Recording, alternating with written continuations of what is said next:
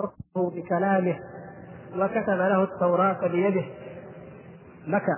فقال فقيل له ما يبكيك؟ فقال أبكي لأن غلاما بعث بعدي يدخل الجنة من أمته أكثر مما يدخلها من أمتي. وهو عليه السلام كان يريد أن يكون أمته أكثر الأمم.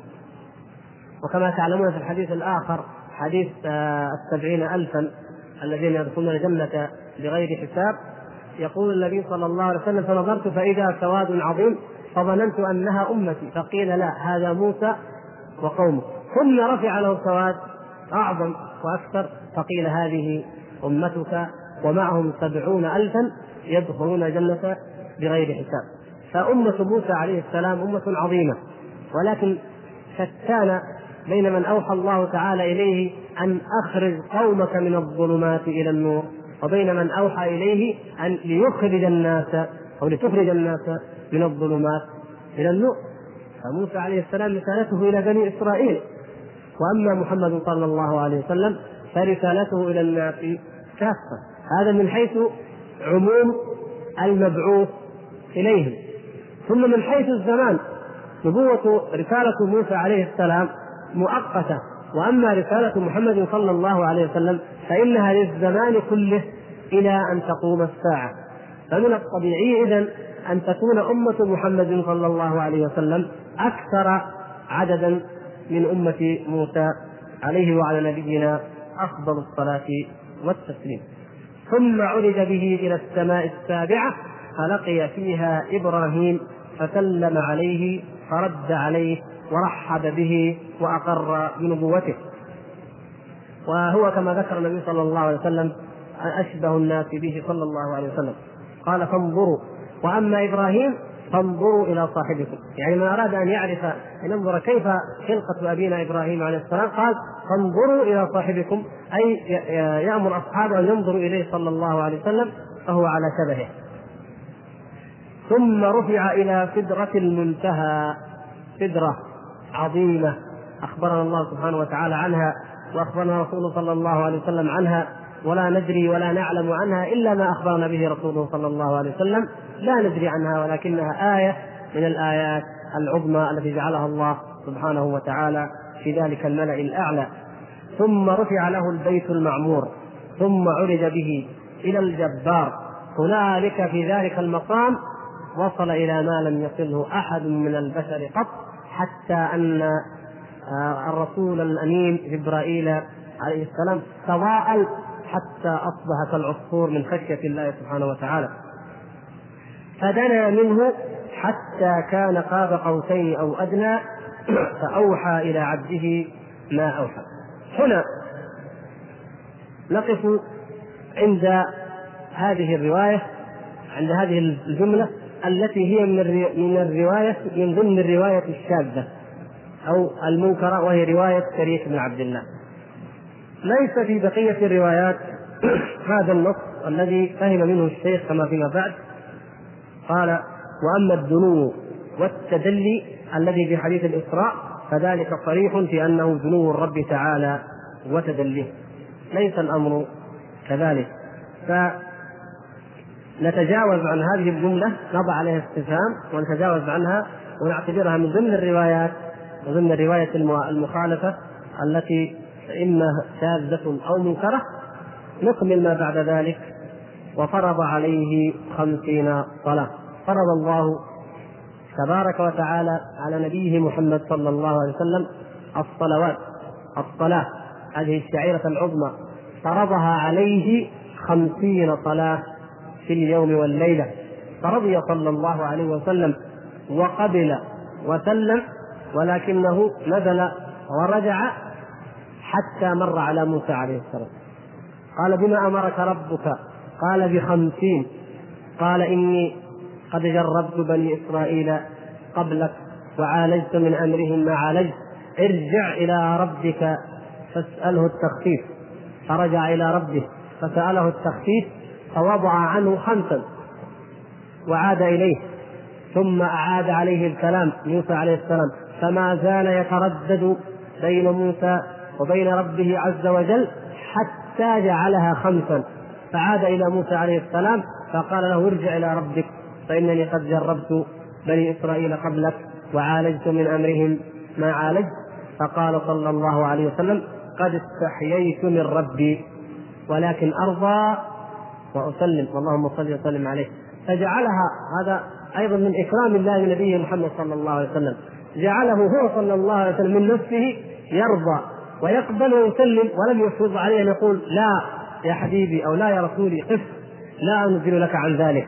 بل هو رضي صلى الله عليه وسلم. فلما رضي وقال وقد استحييت من ربي ولكن أرضى وأسلم نادى مناد من قبل الله عز وجل قال قد أمضيت فريضتي وخففت عن عبادي.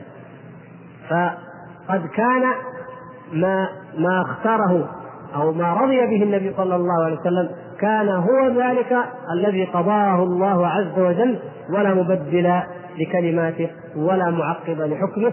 فهي خمس وفي الأجر خمسين. وهذا فضل من الله تبارك وتعالى على هذه الأمة وتكريمة لها ولنبيها صلى الله عليه وسلم.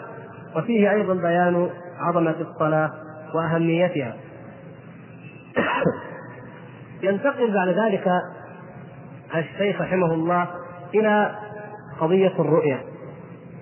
وقد تقدم ذكر اختلاف الصحابة في رؤيته صلى الله عليه وسلم ربه عز وجل بعين رأسه وأن الصحيح أنه رآه بقلبه ولم يره بعين رأسه وقوله ما كذب الفؤاد ما رأى.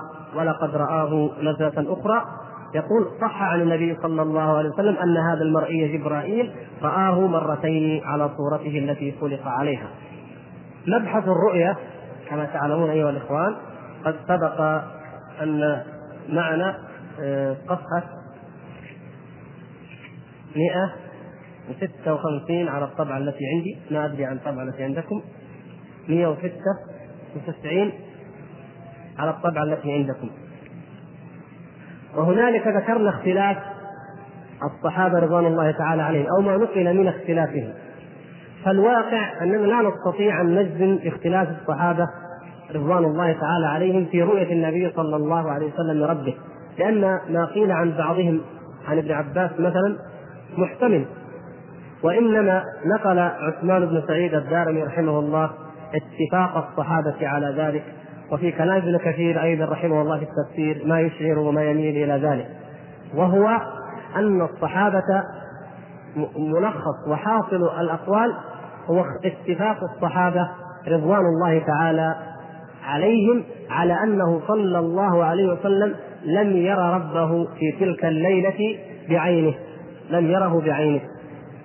وأما الرؤية بفؤاده فإنها قد ثبتت في غير ليلة الإسراء أيضا وهي الرؤيا المنامية التي ذكرها النبي صلى الله عليه وسلم في حديث اختصام الملأ الأعلى.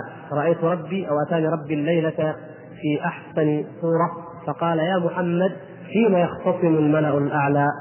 فأخبره بعد ذلك قال في الكفارات والنذور.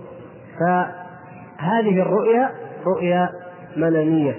وأما ما نسب إلى ابن عباس رضي الله تعالى عنه من أنه قال وما جعلنا الرؤيا التي أريناك وما جعلنا الرؤيا التي أريناك إلا فتنة للناس. قال في هذه الآية هي رؤيا عين أريها النبي صلى الله عليه وسلم ليلة أسري به. فهذه هذا خبر صحيح رواه البخاري رحمه الله في التفسير لكن وفي غيره أيضا لكن هذه لو تتذكرون مرت معنا في الحلقة الماضية دليل على ماذا؟ هذه الكلمة قول ابن عباس رؤيا عين أريها النبي صلى الله عليه وسلم دليل على ماذا؟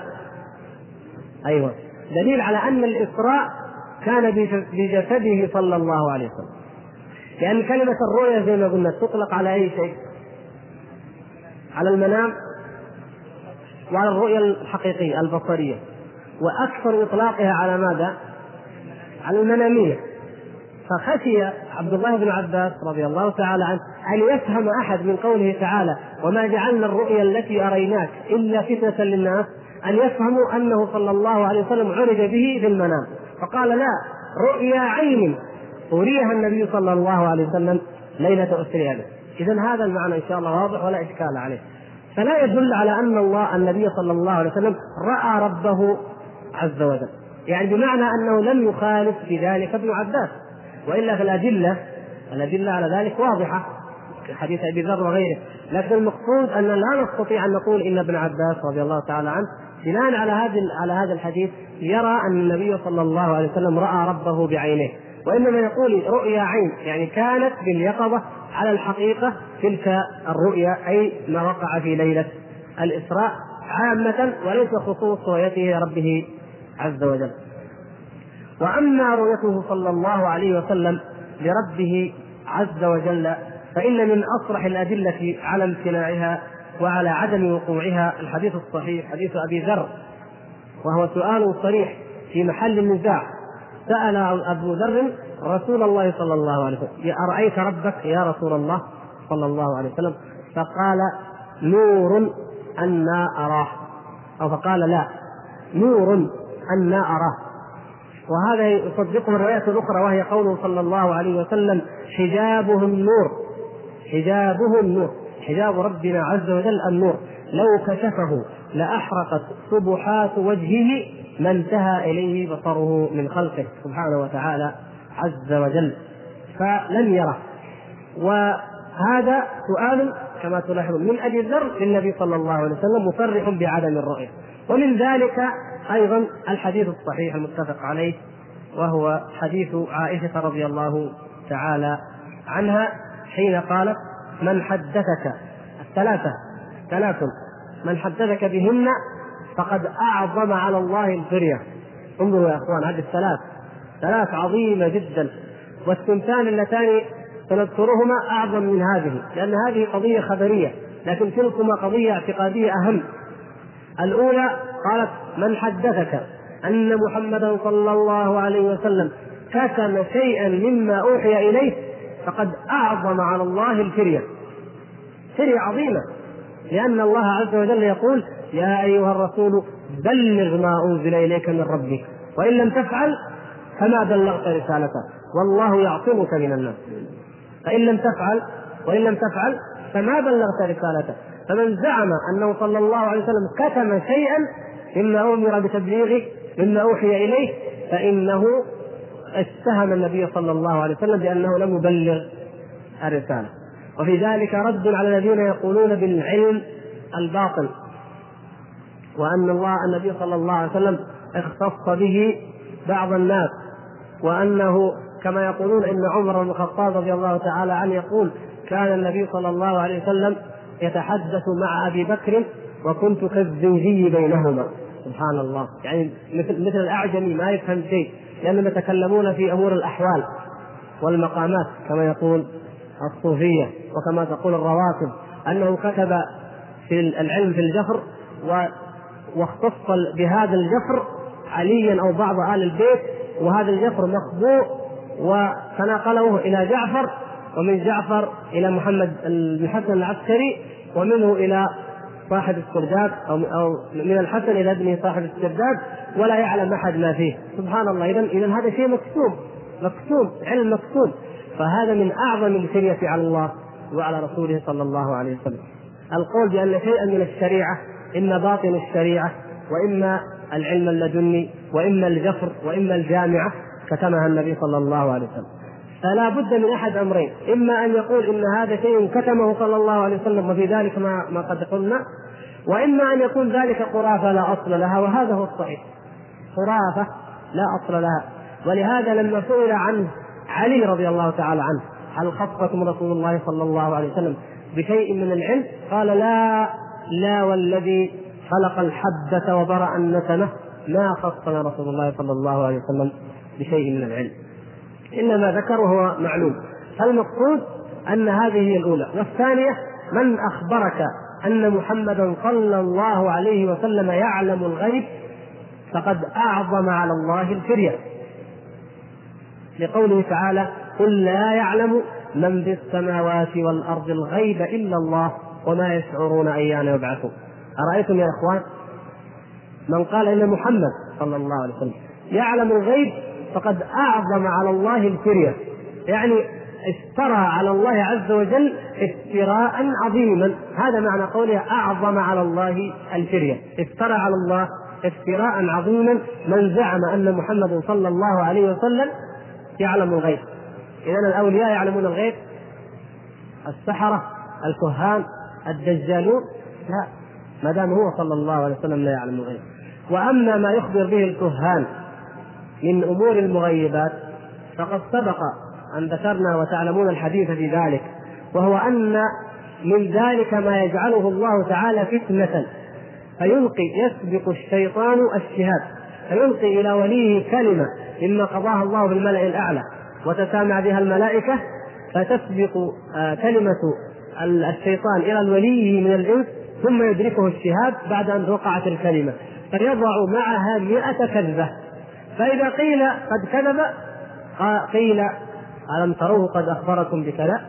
فتلك الكذبة تلك القصة الحادثة الواحدة التي وقعت صدقا تكون فتنة فيشتغل بها الناس ويفكرون فيها وينسون المئة كذبة. يخبرهم بمئة كذبة كلها كذب ولا يبالون.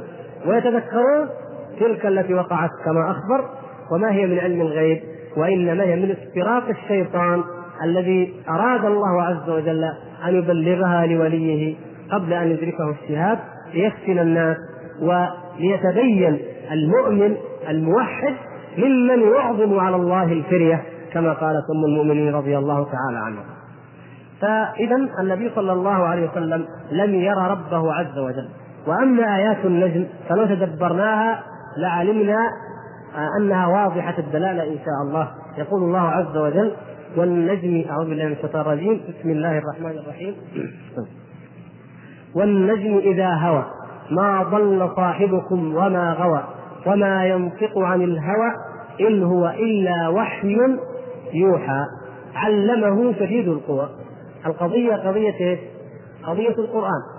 يعني نختصر تفسيرها في حدود ما يهمنا الآن. القضية قضية القرآن هذا الوحي. يقولون إنما يعلمه بشر. يقولون أساطير الأولين اكتتبها. يقولون كاهن ساحر شاعر كل ذلك قد قاله الكفار. فالله عز وجل يقسم بالنجم إذا هوى ما ضل صاحبكم وما غوى صلى الله عليه وسلم. وما ينطق عن الهوى إن هو إلا وحي. يوحى. علمه من؟ بشر. علمه شديد القوى. من الذي يعلمه صلى الله عليه وسلم؟ تبين ذلك الآيات الأخرى. إنه لقول رسول كريم. إذا الرسول الكريم هو رسول شديد القوى ذو مرة فاستوى وهو بالأفق الأعلى ثم دنا فتدلى فكان قاب قوسين أو أدنى فأوحى إلى عبده. ما أوحى ما كذب الفؤاد ما رأى. النبي صلى الله عليه وسلم لما أتاه جبريل بالوحي أول الأمر خاف النبي صلى الله عليه وسلم وحصلت له الفترة من الوحي كما دلت الحديث الصحيحة كما في كتاب بدء الوحي في البخاري. خاف صلى الله عليه وسلم ولا يدري ما هذا. وقد يكون شيطانا قد يكون ملكا قد يكون كما تعلمون أول مرة. فمن الله تعالى عليه؟ بأنه في المرة الثانية بعد فترة الوحي يأتيه جبريل عليه السلام في صورته التي خلقه الله عليها. له ستمائة جناح كل جناح منها قد سد الأفق ويتقاطر ويتفلت منه مثل الدر والياقوت عليه السلام. فرآه صلى الله عليه وسلم على حقيقته. فاطمأن تماما. هذا ثابت في صحيح البخاري في كتاب التفسير عند هذه الآية وفي الكتب الأخرى. اطمأن النبي صلى الله عليه وسلم بعد ذلك إلى أن هذا لا يمكن أن يكون شيطانا ولا جنيا وإنما هو ملك رسول. كيف بهذه الخلقة العظيمة وبهذا الوحي الذي أنزله الله تعالى عليه وبهذه الصفة المهولة التي لا يستطيع بشر عادي أن يثبت أمام رؤيتها؟ فهذا هو فتأكد له صلى الله عليه وسلم أن هذا نبي من عند الله رسول من عند الله حقا وأنه نبي لله حقا بهذه الهيئة التي نزل عليها التي جاء بها جبرائيل عليه السلام. هذه هي المرة الأولى. ما كذب الفؤاد ما رأى. هناك لطيفة. إحنا قلنا الشيخ هنا قال ما كذب الفؤاد ما رأى ذكرها الماتن في المتن الفقرة الثالثة والأربعين ما ما كذب الفؤاد ما رأى وقلنا لكم في الحلقة الماضية أن هذه محلها أن يكون إيش؟ ما زاغ البصر وما طغى. ما كذب الفؤاد ما رأى هذه في الرؤية الدنيوية. لاحظوا هذه الدقيقة اللطيفة. النبي صلى الله عليه وسلم في أجياد في شعب أجياد كما في الرواية هذه الرواية الصحيحة. ورأى جبرائيل جبريل عليه السلام في صورته التي خلقه الله تعالى عليها. ما كذب الفؤاد ما رأى. استيقن فؤاده واطمأن. القضية ما هي قضية عين. لاحظتم الكلام هنا أنسب ليش؟ ليقين الفؤاد وليس إلى نظر العين لأنه هو هو في الأرض في زياد. وناداه فنظر وإذا بهذا المخلوق العظيم. فالعين رأت. ولذلك حتى لو قال قريش ولما قال رأيته ما في مشكلة. يعني أنت في الأرض رأيت هذا المخلوق؟ هذا أقرب إلى أن أن الإنسان يصدق. شيء رأته العين لكن ما كذب الفؤاد ما رأى. تواطأ القلب والعين وحصل بذلك اليقين على أن هذا وحي من عند الله سبحانه وتعالى. هذه هي النزلة الأولى. ما كذب الفؤاد ما رأى. لقد رأى من آيات ربه الكبرى. أفتمارونه على ما يرى.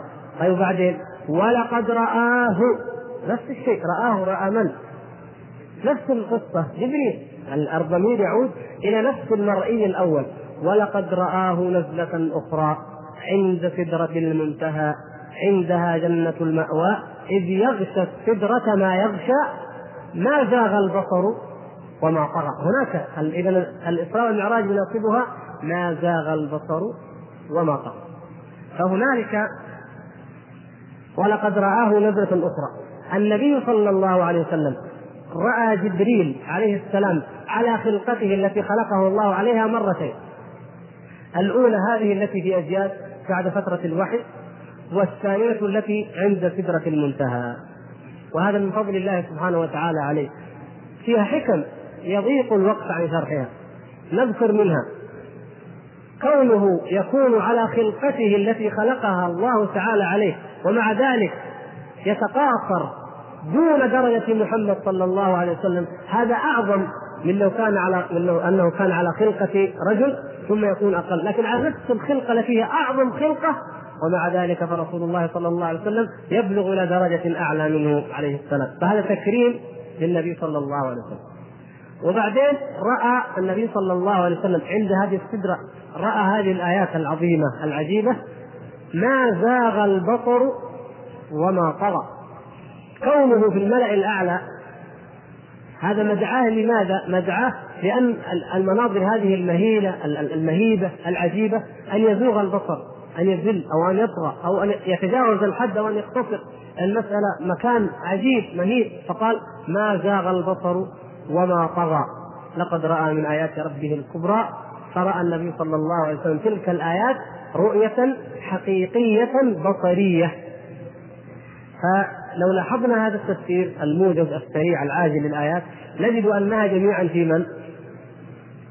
في جبريل عليه السلام وليست في الله ليست في الجبار سبحانه وتعالى. والروايات الصحيحة كرواية قتادة وأنس أيضا تدل على ذلك. إذا قول شريك هذا لا يعتد به. الشيخ رحمه الله هذا يجب أن تحطوا عليه علامة إن شاء الله. من الأخطاء التي في شرح العقيدة الطحاوية هذا الخطأ. وهو أن قوله وأما قوله تعالى في سورة النجم ثم دنا فتدلى فهو غير الدنو والتدلي المذكورين في قصة الإسراء. الواقع أنه واحد. فإن الذي في سورة النجم هو دنو جبرائيل وتدليه كما قالت عائشة وابن مسعود رضي الله عنهما فإنه قال علمه شديد القوى ذو مرة فاستوى وهو بالأفق الأعلى ثم دنا فتدلى. فالضمائر كلها راجعة إلى هذا المعلم الشديد القوى. صحيح هذه الضمائر نعم إلى المعلم. قال وأما الدنو والتدلي الذي في حديث الإسراء فذلك صريح في أنه دنو الرب تعالى وتدليه.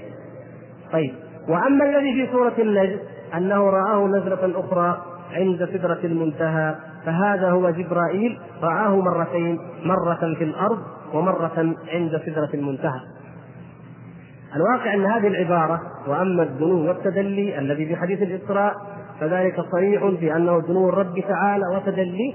هذه العبارة لو قطعناها لو أزحناها بالمرة وقرأنا الكلام الضمائر كلها راجعة إلى هذا المعلم الشديد القوى. وبعدين نقول وفي آخرها أو بقية سورة النجم أنه رآه نزلة أخرى عند سدرة المنتهى. وهو جبرائيل أيضا نعدلها رآه مرتين مرة في الأرض ومرة عند سدرة المنتهى. تكون العبارات صحيحة والكلام مستقيم ولا غبار عليه. إذا كيف أقحمت هذه العبارة؟ نتيجة لرواية شريك وهي الرواية المنتقدة. التي لم يوافقه عليها آه، بقية الرواة. فدنا منه حتى كان قاب قوسين وأدنى. إلا أن الحافظ بن حجر ذكر عن ابن عباس رواية قال إنها حسنة في إثبات ذلك. ولكن غاية ما في الأمر إذا صح سندها أن نقول إنها شاذة. إذا صح السند قلنا إنها شاذة. وإذا كان ضعيفا قلنا إنها منكرة كما هو الاصطلاح المشهور في علم المصطلح.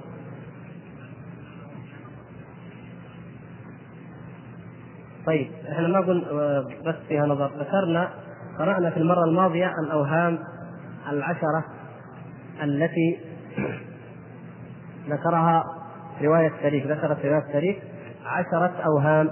ذكرها الشيخ هنا نقلا عن الحافظ ابن حجر رحمه الله.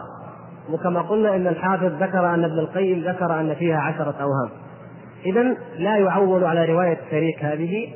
والنبي صلى الله عليه وسلم الخلاصة يا إخوان أنه صلى الله عليه وسلم في ليلة الإسراء والمعراج لم ير ربه عز وجل بعينه هذه اولا وأن آه، الرب وأن الله سبحانه وتعالى لم يثبت أنه ليس هو الذي دنا فتدلى حتى كان قاب قوسين أو أدنى وإنما هي هذه رواية خطأ شاذة أو منكرة. ونبقى على ما في الروايات الصحيحة أنه قرب من ربه عز وجل ودنا منه إلى درجة لم يبلغها أحد ولم يبلغها أحد فأوحى إليه سبحانه وتعالى أو فغرض عليه الصلوات الخمسين التي أصبحت فيما بعد خمسا. وما يتعلق بكون الإسراء بالجسد في اليقظة هذا قد سبق أن شرحناه فنقف هنا إن شاء الله لقرب الأذان ونجيب على الأسئلة إن شاء الله بعد الصلاة. والله تعالى أعلم. وصلى الله وسلم على نبينا محمد وعلى آله وصحبه وسلم. وإذا تأخرنا عليكم. والحقيقة الوقت هذا ينبغي أن يكون خاص بالعلم. لكن لا نلوم الإخوان أيضا الذين يأتون هنا لأنهم قد لا يتمكنون أن يرونا إلا في هذا اليوم. جزاهم الله خير وإياكم جميعا.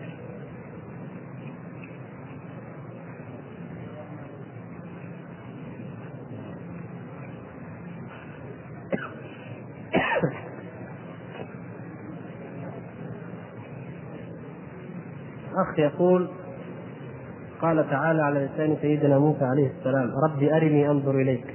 قال بعضهم إن سؤال موسى عليه السلام رؤية الله عز وجل في الدنيا يدل على إمكانية حدوث ذلك في الدنيا وإن لم يحصل لأحد بعد ذلك لأنه نبي ويعلم ما يجوز وما لا يجوز بحق الله عز وجل. لأنه لم وإن لم يحصل لأحد بعد ذلك. طيب يعني شيء ما حصل لأحد حتى هذا النبي الذي سأل ذلك ما حصل له ذلك. إذا إيش الفائدة نقول أنه يجوز أن يقع في الدنيا وهو ما حصل لأحد. لا سؤال نبينا موسى عليه السلام ربه عز وجل أن يراه يدل على إمكانية الرؤيا على أنه يمكن أن يرى العباد ربهم عز وجل. هذا هو. في الدنيا؟ لا.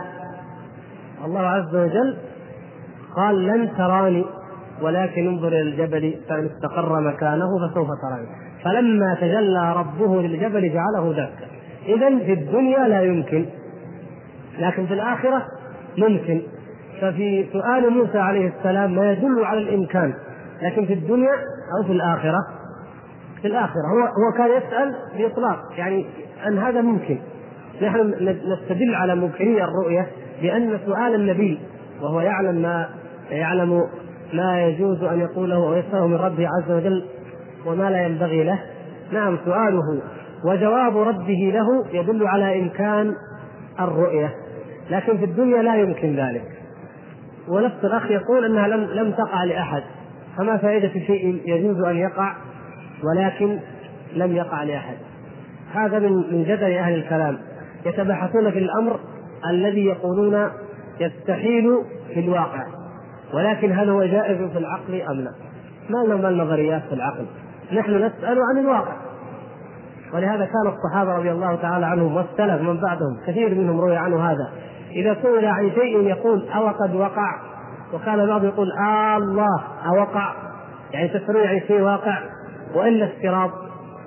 ولهذا لما قال رجل ابن عمر أرأيت لو أن قال دع أرأيت باليمن. ما أبغى أرأيت. وقع شيء اسألني أما أرأيت لو أنه فعل ماذا يكون؟ هذه ما كان من هدي أصحاب النبي صلى الله عليه وسلم وهم أعلم الناس بالفتيا ما كان من هديهم بالإفتاء أن يقولوا ويتكلموا فيما لا عمل تحته. وروي ذلك عن إمام دار الهجرة مالك رحمه الله أنه كان يكره الكلام فيما ليس تحته عمل. رأى النبي صلى الله عليه وسلم الله عندما عرج به إلى السماء. فهل هذه الرؤيا تعتبر من رؤية الله في الدنيا؟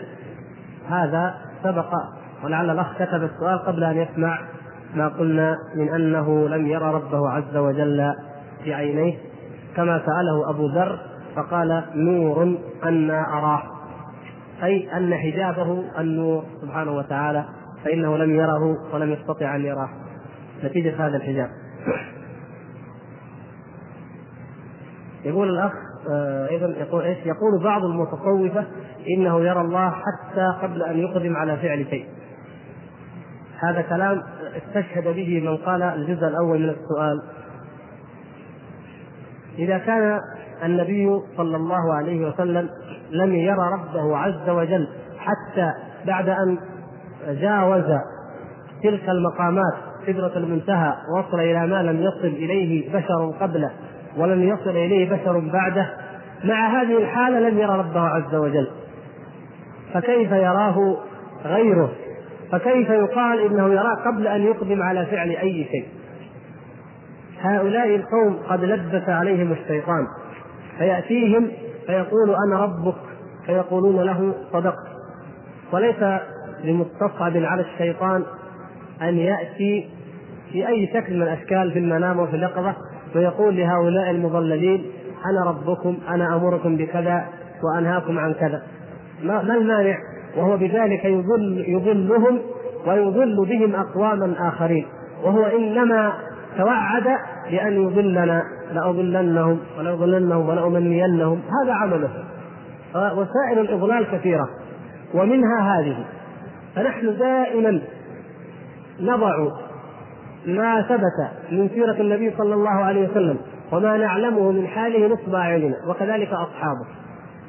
ثم نقول دائما لأنفسنا وهذا معلوم لدى الجميع ويجب أن يكون معلوما للأمة كلها نقول لا يمكن أن يكون في هذه الأمة ولي ولا عبد صالح أكرم ولا أفضل من محمد صلى الله عليه وسلم ومن صحابته. إذا على هذا نبدأ نقيس كل شيء. إذا واحد قال أنا طرت في الهواء والدنيا خطوة لي. نقول النبي صلى الله عليه وسلم ما أخذ الدنيا خطوة له. تواعد مع الرجل مع عبد الله بن وريقط هو أبو بكر وتواعدوا في الغار وأخذوا الراحلة وأخذوا الغنم. عبد الله عامر بن فهير الغنم يأتي, يأتي بها الآثار. وبعدين ليالي وهم يمشون إلى المدينة مع الطريق الوعر الشاق. هذا أين الخطوة؟ لو كان هناك أحد يطير خطوة واحدة يقطع الأرض لكان اولى الناس النبي صلى الله عليه وسلم. في هذا المقام العظيم مقام الهجرة لنصرة الدين والاختباء من من المشركين والهرب منهم. وكذلك الصحابة كانوا يرسلون الجيوش. وخالد رضي الله تعالى عنه لما قطع الصحراء في تلك العملية الحربية العسكرية الفذة ليوجد جيش المسلمين. مكان يطير خطوة لأنه من أولياء الله وجند الله ويحاربون أعداء الله وغير ذلك كثير يا إخوان. لو كان كل ما يجينا واحد بخبر نعرضه على هذا المعيار والله إن شاء الله بإذن الله نهتدي ولو في في 80 أو 90% مما قد يشتبه علينا. ما فعله أصحاب النبي صلى الله عليه وسلم. وليس في الأمة أكرم على الله منهم إذا لا حقيقة له.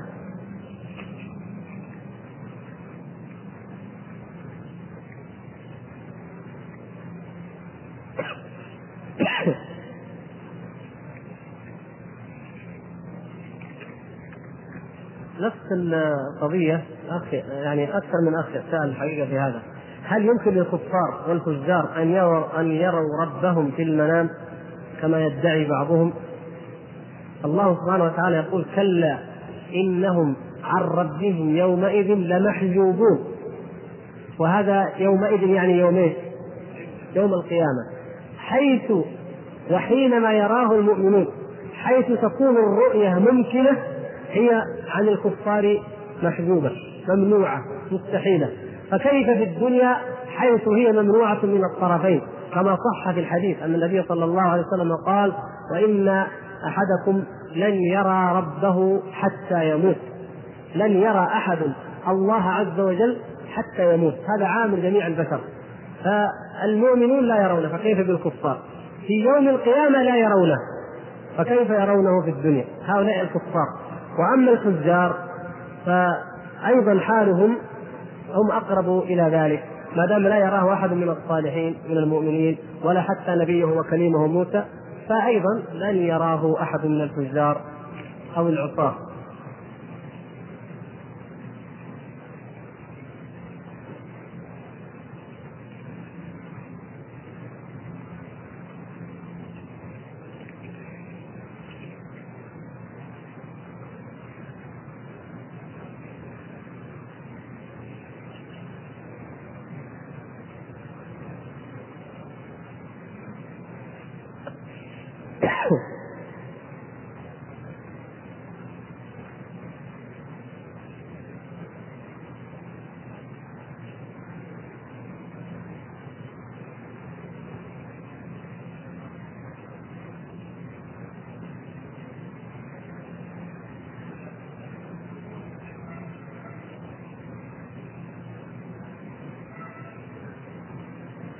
معظم الأسئلة حول هذه القضايا التي مرت. ما في داعي نكررها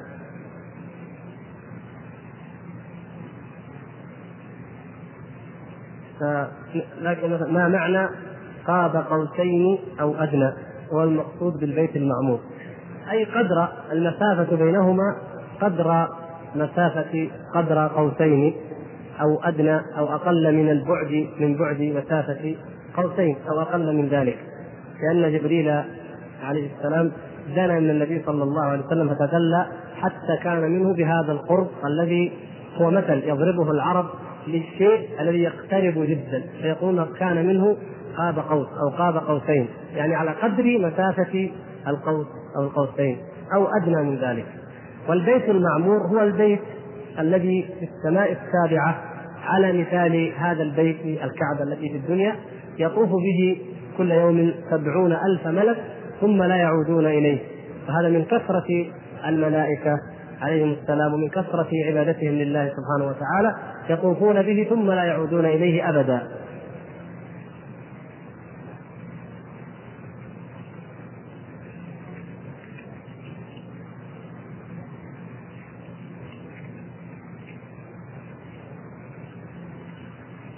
يقول الأخ هل يمكن أن نسمي رفع الله لعبده عيسى عليه السلام؟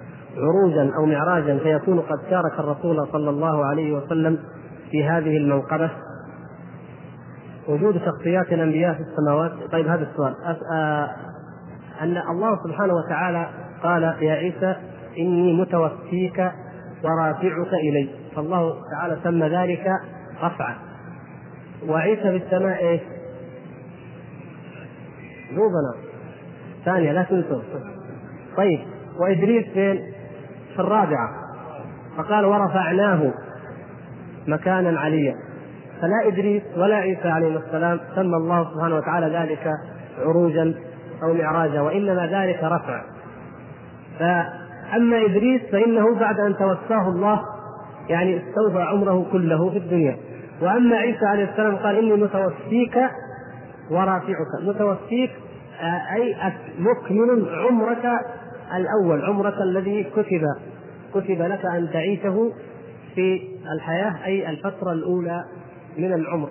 ثم رفعه الله سبحانه وتعالى إليه في السماء الثانية وينزل في آخر الزمان فيقيم شريعة محمد صلى الله عليه وسلم ويكون تابعا لهذه الشريعة وواحدا من هذه الأمة كما تعلمون ذلك.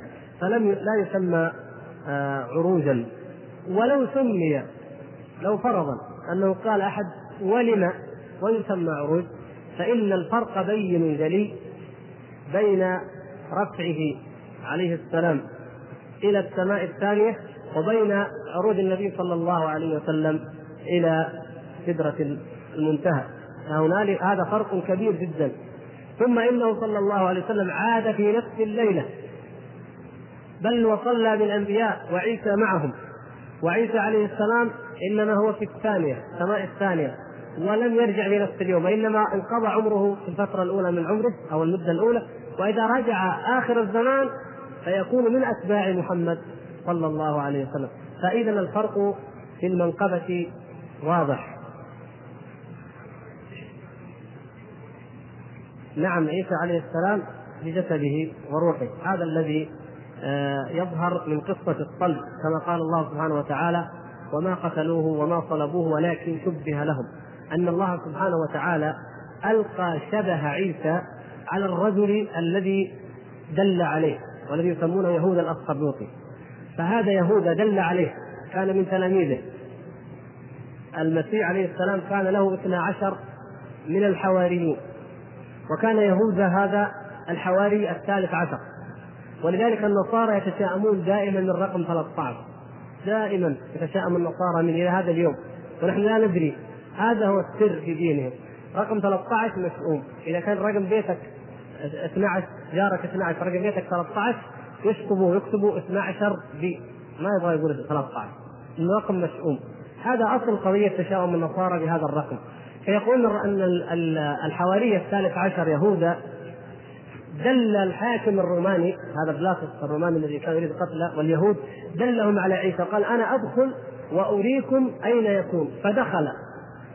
فألقى الله شبهه شبه عيسى عليه السلام على ذلك الرجل ومع الظلام ومع الليل وكذا آه، دخلوا فوجدوا وجدوا يهوذا فقبضوا عليه وصلبوه.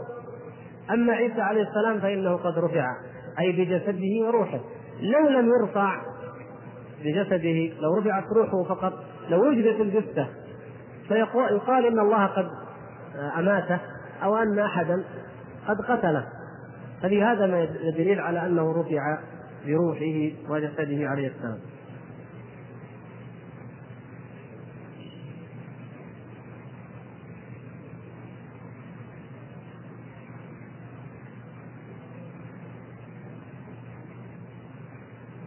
الأخ يقول وجود شخصيات الأنبياء في السماوات ظاهر التعبير. لقوله وجد في السماء الدنيا آدم نعم وجده ورحب به وأقر بنبوته كل ذلك نعم. وفي الثانية عيسى ويحيى. ظاهره أنهم موجودون بأجسادهم وأرواحهم كما تفيده الروايات.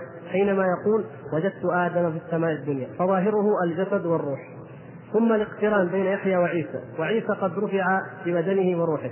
فيشعر بذلك. طيب فبما يفسر هذا مع وجود الآتي أولا ما أخبر به الرسول صلى الله عليه وسلم من أن الأرض لا تأكل أجساد الأنبياء؟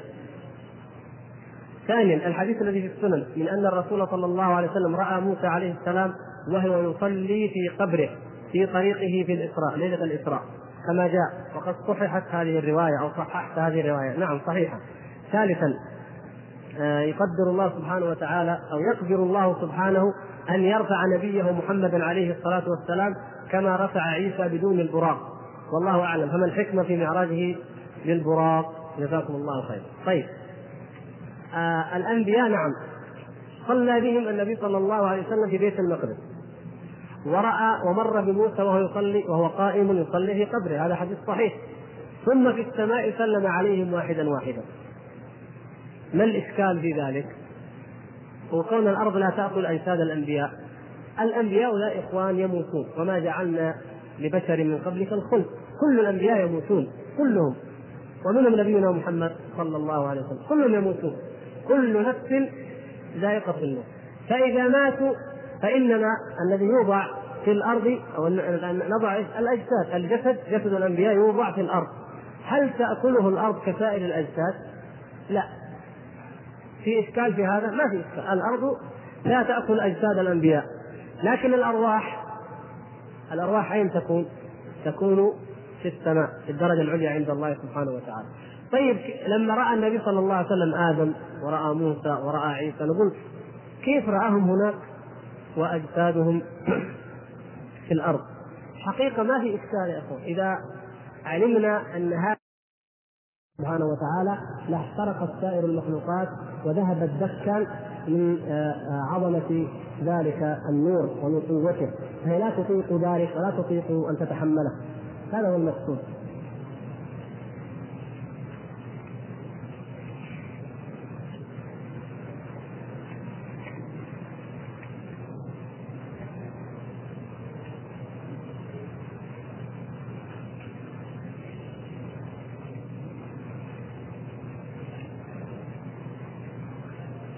التأمين رجعنا له. ما حكم التأمين على الحياة والسيارة؟ أنا ما أحب هذه الموضوعات زي ما قلت لكم إلا أن أدفعكم لأن تهتموا بها وأن تسألوا عنها. شركات التأمين من آخر ما توصل إليه الفكر اليهودي لابتزاز أموال الناس.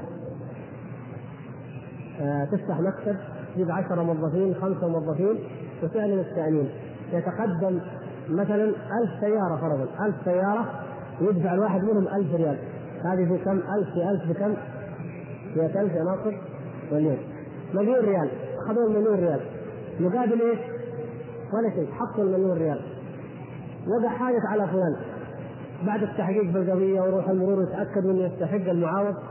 يقع حادث على 20 على 30 يعني أنتم الحمد لله زي ما أنتم تلاحظون إحنا بعض الحمد لله له خمس سنوات في السيارة حقته أربع ما قد صار عليها شيء. وكذلك غيرنا كثير الحوادث قليلة. إيش النتيجة؟ النتيجة انه يقع حوادث على ناس خلى 100000 فرضا ب 100 ب 50000 200 أين الباقي؟ يأكله هؤلاء الناس. يأكلونه. من أي حق بأي حق يأكلونه؟ ما في شيء. هذا أبسط صور التأمين. لأننا السبب في ذلك ضعف الإيمان من جهة ضعف التوكل على الله من جهة ضعف التعاون في المجتمع من جهة. لماذا لا نجتمع نحن؟ زي ما شاء الله الآن بعض الجمعيات المدرسة يكونوا جمعية؟ طيب؟ الجماعة أو الحي يكونوا جمعية يدفعوا على ألف على 500 فإذا وقعت نائبة من نوائب الزمان يدفعونها. الحمد لله شيء طيب هذا؟ نتعاون نحن ونعرف المبلغ ونعرف أين يصرف ولا نعطي هذه الشركات هذه الشركات المليون اللي تأخذ منه منك تضعه فين؟ في البنك. ولذلك من أسباب تثبيت البنوك أنني أنا أضع مالي فيها وهذا يودع وهذا يحط التأمين فيها وهذا يدخل راتبه عن طريقها وهكذا فثبتنا هذه البنوك الربوية. ولو قطعت هذه المناسب لا تقلص هذا المنكر الخطير حتى ينتهي من سماعنا. نسأل الله أن يرفع عنا هذا البلاء. وإلى آخره أنتم التأمين زي ما قلت لكم أنتم تسالوا عنه. يقول الأخ ثم دنا فتدلى فكان قاب قوسين أو ادنى قلتم إن المعنى دنو جبريل من محمد صلى الله عليه وسلم. ما فائدة ذكر دنو جبريل من محمد صلى الله عليه وسلم على القول بذلك؟ إذا كان جبريل مع الرسول صلى الله عليه وسلم على طول الخط أي على طول المدة فما فائدة ذلك؟ ألا ترى هذا يبرر تفسير من أضاف الضمير إلى الله؟ أو إلى محمد لكن بالنسبة لله لا لجبريل. أيوه. إيش الفائدة؟ الفائدة يا أخي أن جبريل عليه السلام ليس على طول الخط أو على طول المدة كما ذكرت مع النبي صلى الله عليه وسلم في خلقته وفي صورته التي خلقه الله عليها. هي مرتين في العمر كله مرتين فقط. المرة الأولى في أزياد والمرة الثانية عند سدرة المنتهى ولقد رآه نزلة أخرى عند سدرة المنتهى. فهذا هو فشيء غريب جدا. نعم انه بنفس صورته التي خلقها الله عليها ومع ذلك يبني ويتدلى من النبي صلى الله عليه وسلم. وما دام الحديث قد ثبت حديث متفق عليه وقد رواه غير الصحيحين ثبت أن الذي أن جبريل نزل على النبي صلى الله عليه وسلم. في تفسير سورة النجم نفسها كما في صحيح البخاري مثلا في تفسير هذه الآيات. أنه جبريل وأنه نزل على محمد صلى الله عليه وسلم على صورته التي خلقه الله عليها. أنه 600 جناح. كل جناح قد سد الأفق. فلماذا نذهب إلى قول آخر؟ ثم إن الآيات علمه شديد القوى. ذو مرة فاستوى. وهو بالأفق الأعلى. كان في الأفق. ثم دنا. فتدلى. فكان قاب قوسين أو ادنى والنبي صلى الله عليه وسلم فين؟ في أجيال. الأرض يعني. فهذا لا يمكن أن يقال إنه من الله عز وجل. ولهذا نفس الشيخ هنا وابن القيم رحمه الله لما جابوا هذا جعلوها موضعين. قالوا دنو الجبار غير دنو آه، آه، جبريل. لأنه أشكل عليه الآيات لا تحتمل الآيات لا تحتمل إلا أنه جبريل. لكن قال لما لا يكون عند سدرة المنتهى يكون أيضا حصل من الله عز وجل. فأجبنا انه اول شيء الايات سياقها واحد. ولقد رآه ما رآه رأى مين؟ جبريل الذي في الآيات الأولى الضمير واحد. نزلة أخرى أي عند سدرة المنتهى. إذا هو نفس الشيء واحد. ثم إن رواية الشريف منكرة أو شاذة. فإذا لم يبقى هناك إشكال. إن شاء الله. وإن كان الأخ قد يكون قرأ كلام الحافظ بن حجر. الحافظ رحمه الله كأنه يميل إلى أن ما دام رواية صحيحة. ممكن نصححها ممكن نجمع لها طرق. وأنا علمت ذلك بأن الحافظ رحمه الله في هذه مهمة يعني أو فائدة. الحافظ ابن حجر رحمه الله يهمه كما في أول فتح الباري المجلد الأول هدي الثاني أن يثبت أنه ليس في صحيح البخاري حديث منتقد لاحظتم كيف؟ ورواية شريك هذه في صحيح البخاري طبعا. فهو يقول ليش نصحها ليش نغلطها؟ يعني ممكن نفرق بينها وبين بقية الروايات فهو كأنه مدفوع بهذه الناحية لماذا؟ لأن الخطابي وبعض العلماء الآخرين قالوا وليس في ليس في صحيح البخاري لفظة أشنع وأبشع من هذه اللفظة يعني جابوا كلمات قاسية والحافظ بن حجر يريد أن يثبت أن الصحيح ليس فيه حديث منتقد يعني حصل طبعا مقابل شد قسوة كلامه ومقابل هذا الرأي الذي أراده الحافظ قال رواية صحيحة يمكن أن نوفق بينها وبين غيرها لكن كما تبين كما هو واضح من السياق أن الرواية منكرة أو شاذة وأن في الصحيحين آه، طبعا نعرف ذلك ليس في الصحيحين حديث ضعيف. طبعا لم يوجد موضوع هذا معروف ويجب أن نعلم الشباب ذلك. ولا يكثر الخوض بهذه المسألة. لكن هل يعني ذلك أنه ليس في الصحيحين روايات شاذة؟ يوجد. ليش؟ الحديث نفسه حديث الإسراء في الصحيحين ما هو شاذ ولا منكر لكن بعض رواياته. طيب رواه قتادة رواه ثابت رواه الزهري رواه كثير جمع آخر غيره. ما في إشكال. لكن الشريف فيها شديد. اذا الصحيحين في الجملة غير منتقدة ولكن بعض طرق الصحيحين قد تكون منتقدة وهذا لا إشكال فيه. أن الحديث قد يكون ثابت لكن بعض زياداته أو بعض طرقه منتقدة. وهذا يؤيد كلام الحافظ رحمه الله بأنه ليس في البخاري أي حديث منتقد لكن يوجد مجموع الطرق أما وجود طريقة منه آه، طريق من طرقه فلا يمنع ذلك ولا يتنافى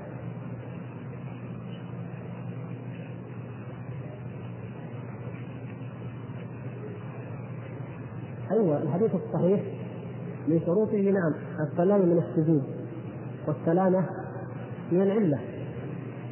فهذا صحيح يعني سنده صحيح لكن متنه فيه سجود حديث شريف هذا. وكيف عرفنا السجود؟ بمقارنته بغيره لأن شريك بن عبد الله تكلم فيه الحفاظ منهم من وثقه ومنهم من ضعفه. جينا إلى قتادة ثقة ثابت ثقة. الزهري فلان غير ثقات. ما طعن احد بحفظه.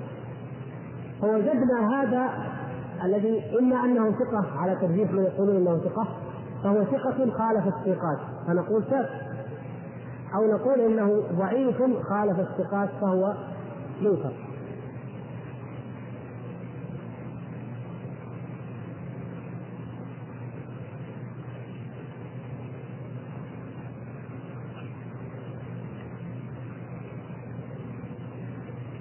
الأخ يقول هناك يعني الذي يستلم راتبه عن طريق شيخ. راتبك من إدارة حكومية تستلمه عن طريق شيخ من البنك. هل هذا الراتب يصبح حرام؟ لا. الراتب ليس حراما عن طريق الشيخ والحوالة عن طريق البنك ليست حراما إذا حولت حوالة ليست حراما. لكن هل في تحويل الرواتب عن طريق البنوك دعم للبنوك؟ هل في إيداع الاموال في البنوك دعم لها؟ نعم. هذا هو. نحن تكلمنا من باب أن فيه دعم لها. من بعد ما تقبض الراتب أنت لا لا تعطيه البنك الربوي. لكن قبل ما تستلمه ليس عليك أنت اسم بانه في البنك. أيوه. فيقول الأخ جزاه الله خير يعني أليس ينبغي للمسلم أن يبادر فيصرف الشيخ من أول يوم قبل ما يرابحوا فيه؟ طبعا إذا كنت لا تريد أن تربحهم فبادر بأن تصرفه تأخذ المبلغ لأنه بقاء عندهم أحيانا ولو لحظات أو ساعات يزيد في رأس مال هؤلاء المرابين.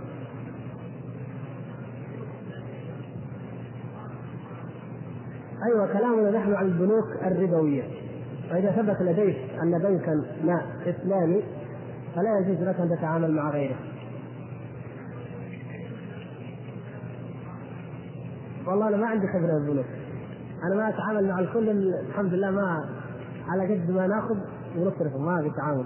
لكن يوجد من يقول ذلك.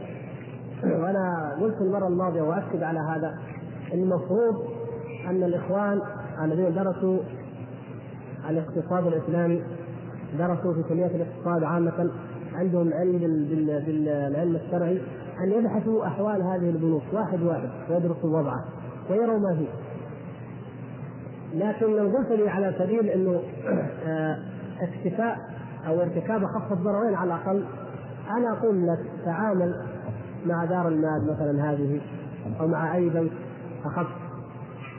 ولا تتعامل مع البنك الربوي الصريح هذا صحيح. لأنه إن كان هذه حلال 100% فالحمد لله هذا المطلوب. وإن كان فيها شيء من الحرام فإنه أقل من ذلك الذي حرام واضح وصريح. فيعني كحل نحن نقول بذلك بهذا. لكن الحل الواجب على الأمة ككل وعلينا جميعا هو أن نوجد البديل الإسلامي الصحيح الحلال وأن ندرس أوضاع هذه الأمور كما ندرس أوضاع أنفسنا نحن.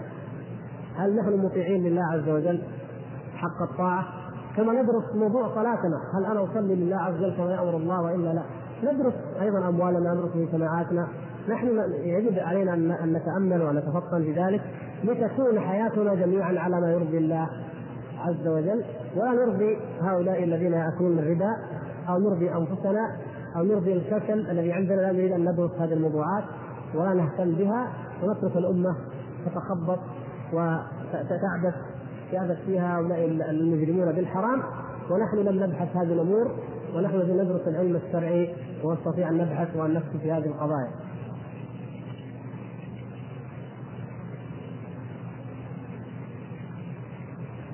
البراق. ما أدري إيش قصه الأخ في البراق. الاسئله عن البراق كثيرة.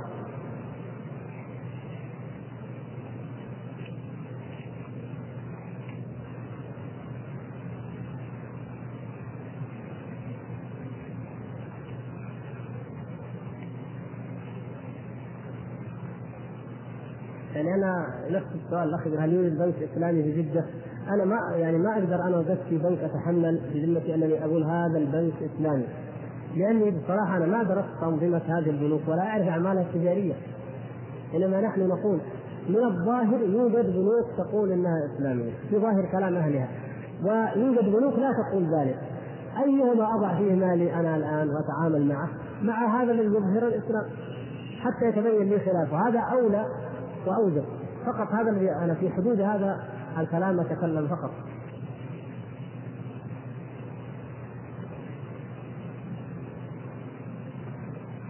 ما صحة هذا القول بأن السماوات والأرض بالنسبة للكرسي كحلقة؟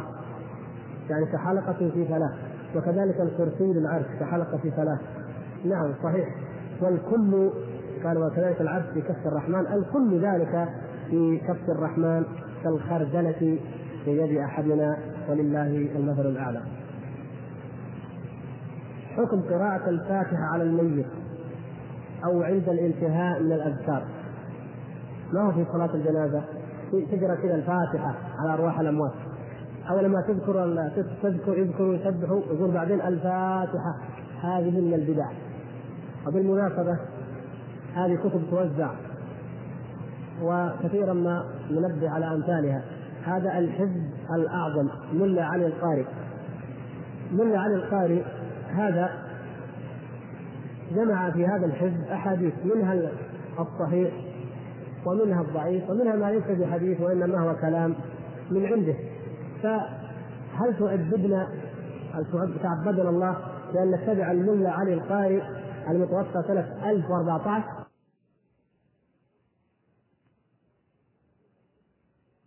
والبكري له حزب والعلوي الحداد له حزب.